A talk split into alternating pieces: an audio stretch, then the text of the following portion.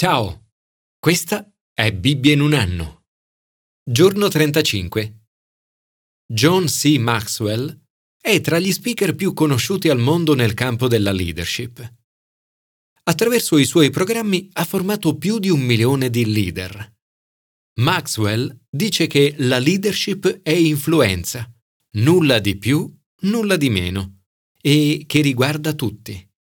Secondo alcuni sociologi, il numero di persone che ogni essere umano, anche il più timido, influenza nell'arco della propria vita è di almeno 10.000. Da una prospettiva cristiana vi è un solo leader.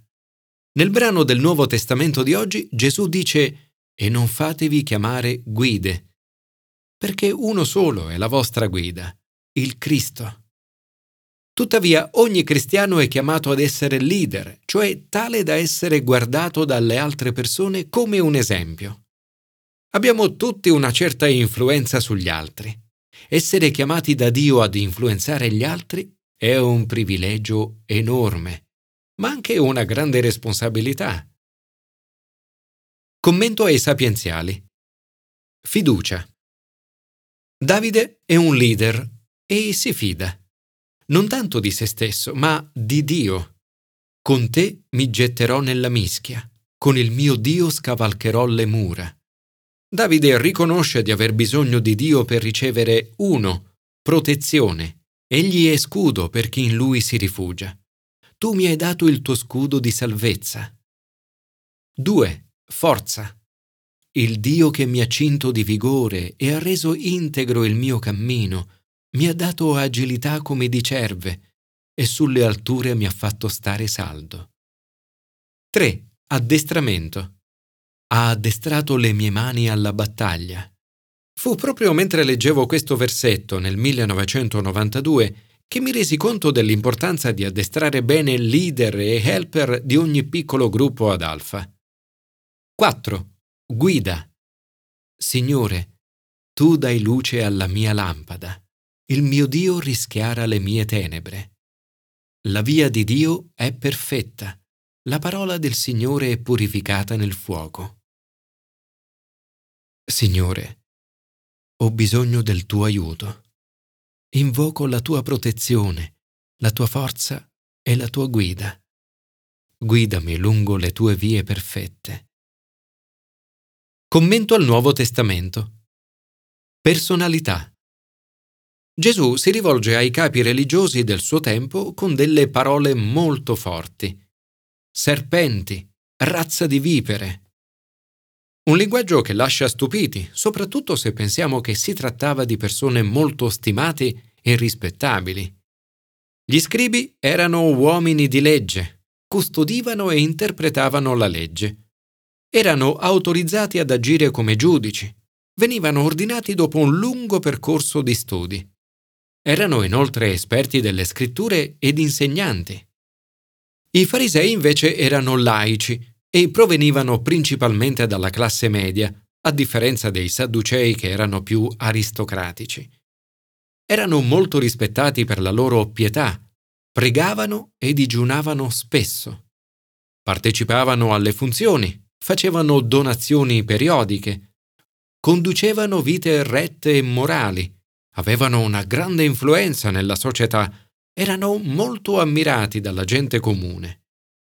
Eppure Gesù li critica per la loro ipocrisia. Praticate e osservate tutto ciò che vi dicono, ma non agite secondo le loro opere, perché essi dicono e non fanno. Nei sette guai a voi di Gesù troviamo le sette caratteristiche di un buon leader. 1. Integrità. Gesù attacca l'ipocrisia dei capi religiosi. Dice dicono e non fanno. Legano infatti fardelli pesanti e difficili da portare e li pongono sulle spalle della gente, ma essi non vogliono muoverli neppure con un dito. L'integrità è l'opposto di tutto questo. Significa mettere in pratica ciò che si predica e aiutare le persone a sollevarsi e non ad appesantirsi di ulteriori sensi di colpa e fardelli. 2. Autenticità. Gesù attacca la loro superficialità. tutte le loro opere le fanno per essere ammirati dalla gente. Nella nostra vita, ciò che conta è chi siamo quando nessuno ci guarda. Gesù parla proprio di questa nostra vita segreta con Dio. Cercare il più possibile di vivere una vita intima e autentica con Dio. 3. Umiltà. Gesù mette in guardia dal pericolo dei titoli e dei riconoscimenti. Dovremmo vigilare dal non lasciarci allettare dai posti d'onore, dai primi seggi e dai titoli di un tipo o dell'altro. Gesù avverte ma voi non fatevi chiamare rabbì. Questa tentazione è forte, ma Gesù dice, chi invece si esalterà sarà umiliato e chi si umilierà sarà esaltato.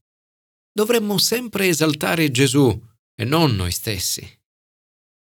4. Compassione. Gesù attacca i capi religiosi perché creano ostacoli sulla via degli altri. Dice Chiudete il regno dei cieli davanti alla gente. Di fatto non entrate voi e non lasciate entrare nemmeno quelli che vogliono entrare. I veri leader non fanno così. Il loro agire è aperto e accogliente con tutti. Gesù stesso ci offre un esempio di compassione. Dice Gerusalemme, Gerusalemme, quante volte ho voluto raccogliere i tuoi figli come una chioccia raccoglie i suoi pulcini sotto le ali. 5. Visione. I leader dovrebbero avere una visione grande. Gesù attacca la meschinità e l'ipocrisia dei capi religiosi. Guardano l'offerta più che all'altare che rende sacra l'offerta. Nelle situazioni della vita, concentrati sulle questioni importanti. Prega che Dio ti condivida la sua visione e non lasciarti distrarre. Chiedi a Dio di donarti una visione grande, così grande da poter essere realizzata solo con Lui. 6. Concentrazione. Concentrati su ciò che conta davvero. Evita di farti distrarre dai dettagli e di ergerti a giudice. Gesù dice filtrate il moscerino e ingoiate il cammello. Concentrati piuttosto su cose importanti come la giustizia, la misericordia e la fedeltà. Combatti contro le discriminazioni e ogni altro tipo di ingiustizia. Difendi i poveri e dimostra fedeltà nei rapporti con la tua famiglia e con gli altri. 7. Generosità. La generosità è l'opposto dell'avidità e dell'autoindulgenza. È questo che Gesù condanna dei farisei e degli scribi. La loro vita interiore è così diversa dalla vita esteriore. Gesù ci chiama ad essere noi stessi, essere all'esterno ciò che siamo all'interno di noi stessi. Le parole di Gesù sono standard estremamente elevati e difficili da raggiungere. I guai a voi qui di Gesù raggiungono il culmine. Sono tra le parole più severe da lui pronunciate. Ed è importante notare che non sono indirizzate a persone comuni, ma a leader potenti che hanno messo al centro se stessi e che chiudono il regno dei cieli davanti alla gente. Dovremmo sempre evitare di usare le parole di Gesù per rimproverare le persone comuni o quei leader che cercano genuinamente di avvicinare le persone a Gesù. Le parole di Gesù vanno usate per noi stessi. Sono parole impegnative, che non vanno indirizzate alle persone sbagliate. La cosa sorprendente di queste parole è che pur trovandosi in una posizione di grande debolezza dal punto di vista umano, Gesù non ha paura di prendere una posizione forte ed autorevole. Signore, perdonami per le volte in cui ho fallito in questi ambiti della mia vita. Aiutami a condurre una vita di integrità, autenticità, umiltà, compassione, visione, concentrazione e generosità. Aiutami ad avere per il mio territorio e ambiente di vita la stessa sollecitudine che Gesù aveva per il suo. Commento all'Antico Testamento. Critiche. Rick Warren ha detto Le critiche sono il costo dell'influenza. Finché non influenzi nessuno, nessuno dirà una parola su di te. Ma maggiore è la tua influenza, più critiche riceverai. Il povero Job occupa una posizione di leadership e per questo è duramente criticato. I suoi cosiddetti amici lo sottopongono ad una serie di critiche ed insulti. Le critiche sono sempre più dure quando provengono da coloro che dovrebbero essere nostri amici. Ed è triste quando queste critiche ingiustificate provengono dall'interno della Chiesa stessa, dai cosiddetti amici. Per Giobbe deve essere stato estremamente irritante.